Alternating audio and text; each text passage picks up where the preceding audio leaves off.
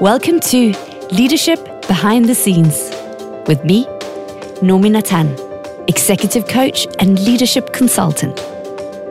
In this podcast, we champion human friendly leadership because you're human first and leader second. We share tips and insights on how you can increase your impact and influence so you can be the leader you've always dreamt of being and feel proud when you look in the mirror.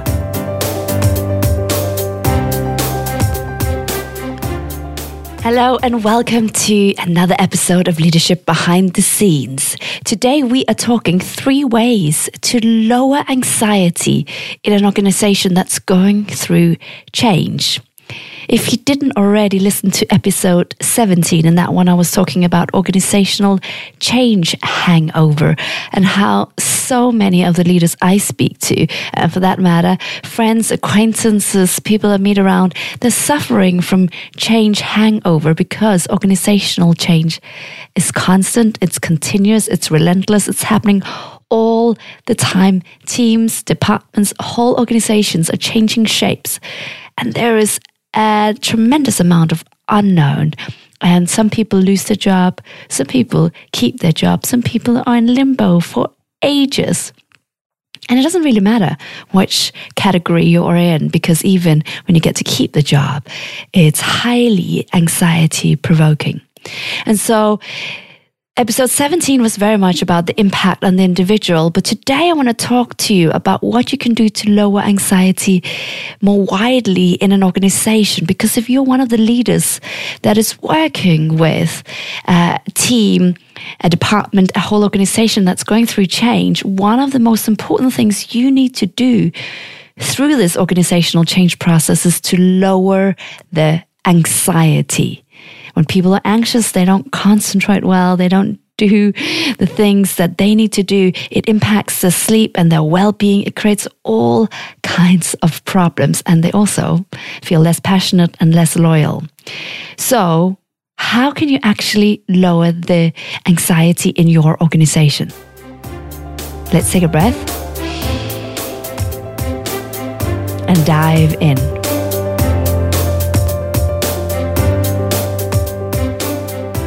So, as a leader in an organization, there's definitely things you can do to help everyone feel calmer and better through the organizational change process because the process of change is anxiety provoking because it's full of unknown.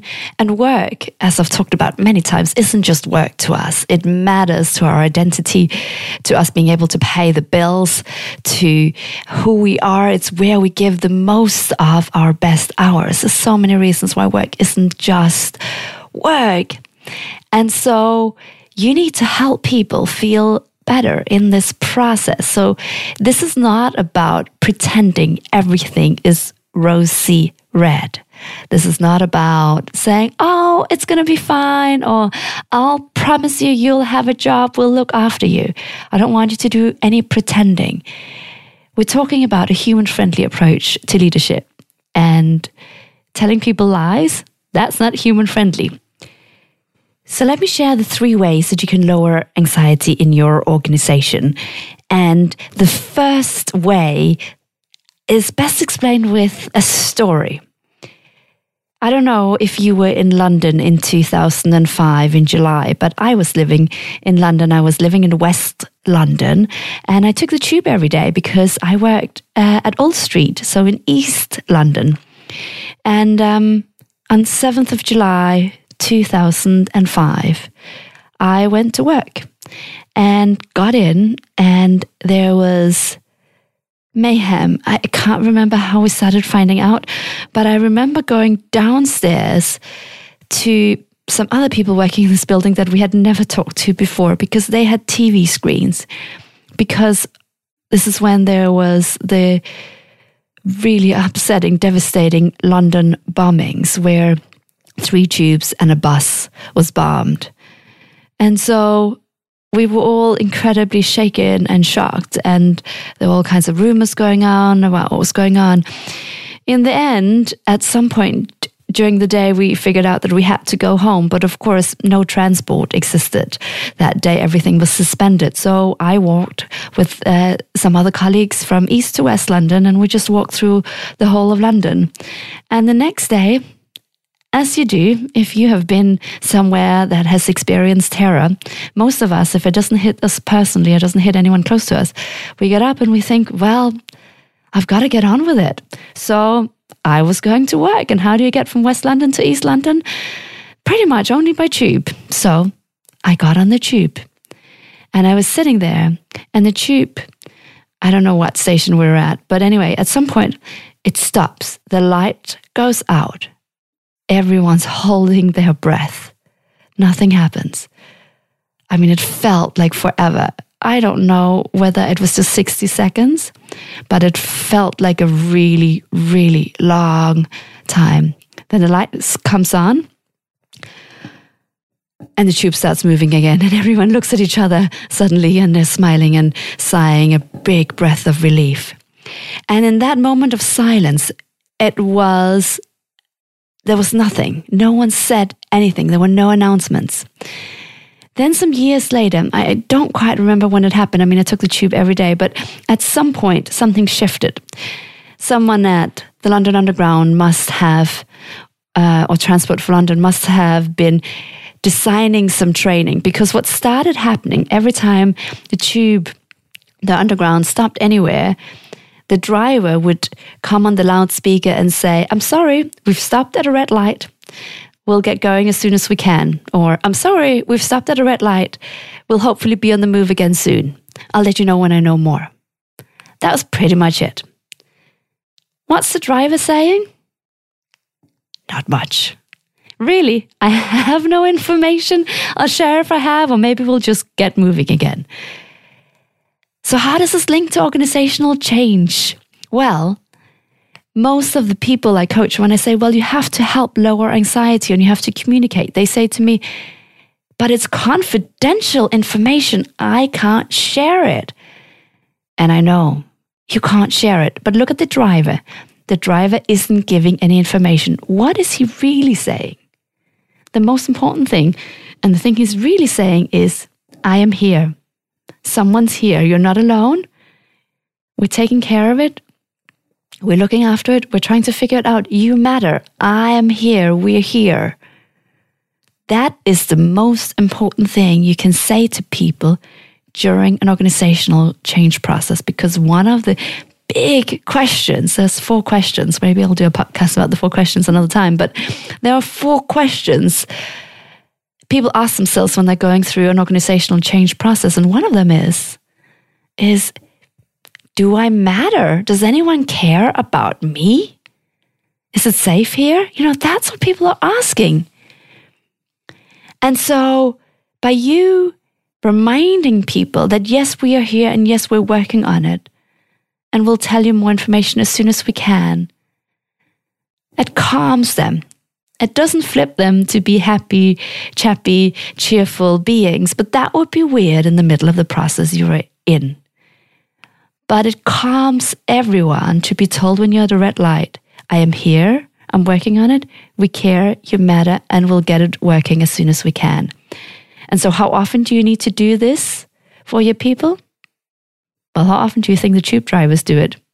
if you take the central line, which is the red line for those of you that don't live in London, if you take that from east to west and the the tube stops 10 times at red lights through that process do you think he only says it once?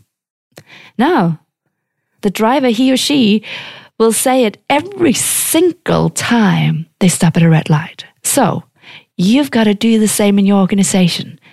Every time there is a new question a new sort of red light a pause uh, an unknown period you've got to tell people you matter. We're working on it. We'll share as soon as we can. We are here and we're taking care of it. It might not sound like much, and you might think, well, that's a very unfulfilling piece of advice to give. It's a very unfulfilling message to pass on. But people get it. We all know there's stuff that's confidential, silence, and you sort of disappearing. And I've been in an organization where that happened. It was uh, on organizational scale, relatively small change, but my boss retreated and was silent for a period of time and sort of just became a bit distant. That distance doesn't help because, in the absence of you managing the story, people make up their own stories. There are always stories to be made up. And if you don't calm that anxiety by repeating, we hear, we care, people will make up stories and rumors and all kinds of things. The second thing is help people remember what the purpose is. Now, this requires you to know what's the purpose of all of this change. And it requires you to share the purpose in a way that makes sense. The amount of people that have said, you know what?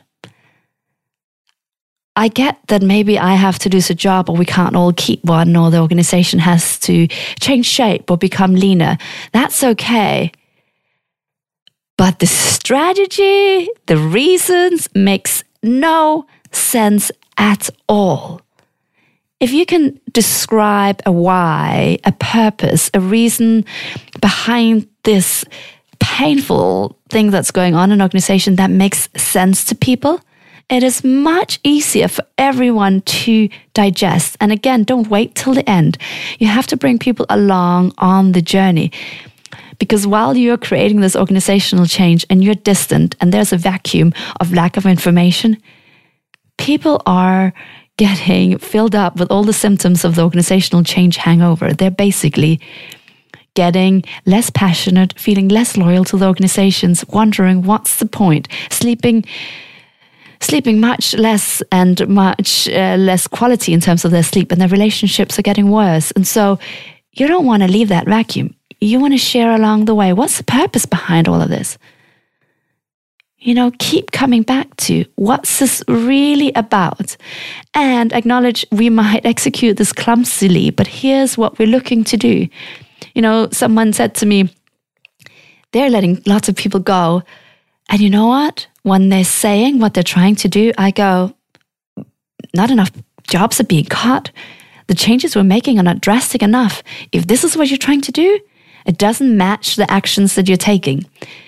And so people are paying attention. They want to understand the rationale. It makes them feel a lot better when they have to go on to another job. If it makes sense to them why they had to leave. And so this is what I want you to do. I want you to remember that you have to explain the why and also tell them what are the things I want you to focus on right now. Because what happens when people get anxious is they can't hold very much. It's very easy to get into overwhelm. And so keep it simple, simplify it. It's very grounding to hear the same message over and over again, and it's very grounding to keep being reminded about the why. And if you are sitting at the confidential table where you have access to information that most other people in an organization don't have, you might think, well, it's obvious, and we've heard this many times, but think about it. Have you sent one email and spoken about this at one town hall? You might have heard about this day in, day out in the last six months. And so you've had time to digest it and process it and go through all the roller coaster emotions that comes with the change. You got to give other people more chance to experience their emotions and you got to communicate many more times than you think. The third and last way you can help the organization lower anxiety, help the people around you feel better and less anxious through this process is by starting with calming your own energy. As a leader, and the higher up you are, the bigger, the bigger your impact, the more people are looking towards you and are getting influenced by you. And consciously, as well as unconsciously, they're paying attention to how you walk through the building, to how you respond to emails, to the stories that other people are telling about you. They're noticing whether you are short fused, whether you are grounded, whether you seem frustrated. So this is not about, again, being cheerleader happy and pretending that you're oh also happy and everything is fine. This is about being authentic and real, but it's also about you doing the inner work that it takes for you to manage whatever is coming up for you through this change process. Stuff will be coming up because change, particularly when it's unknown, particularly when it's because we aren't hitting the results the way we want to, it brings up fear, it brings up self judgment, it brings up all kinds of things depending on our childhood, depending on our work history, depending on our culture. It brings up our stuff. And so I want you to breathe. I want you to breathe and ground yourself and think about what do I need to ground myself, to ground the monkey mind that's inside of me, to lower my own stress levels, to breathe, to lean back and gain perspective. Because as a leader, you have responsibility to the whole, to a much bigger group than just you and one or two other people. And so to do that, you first have to ground yourself. So think for a moment what do I need to calm myself, to ground, and to look after myself in this process, not just today, because the change process usually stretches over quite a while. And as I talked about, it's continuous, it keeps coming. So you need to figure out what do I need in the change process to be at my best and to make sure that when I show up, everyone feels a little bit calmer. So, to recap, the three ways that you can lower anxiety in your organization. Number one, do you like the tube drivers? Communicate frequently and often when there's a pause, when there's an unknown, and say, We are here, we care, we'll get back to you, and we're looking after you in the best way we can. The second way is to make sure you're explaining the why behind it all. Keep coming back to the reasons why and make sure it makes sense. And of course, make sure it's true. I feel like I shouldn't have to say that, but um, I guess maybe I do. Make sure it's a true, meaningful explanation for why we're all having to go through what we're going through. And third, make sure you are doing whatever it takes to calm your own energy. Make sure you lower whatever anxiety might come up for you, even if it's mild. Make sure you get grounded. And if you're now thinking that you'd like to learn more about organizational change hangover and how it might be impacting you or any of your team members, make sure you listen to episode 17. Thank you for listening. If you enjoyed this episode, make sure you subscribe or sign up on my mailing list, nominatan.com, so you don't miss another episode. And if the topic of organizational change and organizational change hangover is relevant to you, go to nominatan.com forward slash hangover, where I've got a free nine step organizational change hangover cure. Quite a mouthful, huh? Uh, completely for free. Just pop in your email address and it will be delivered straight to your inbox. And as always, now is a good time to breathe. Have a great day.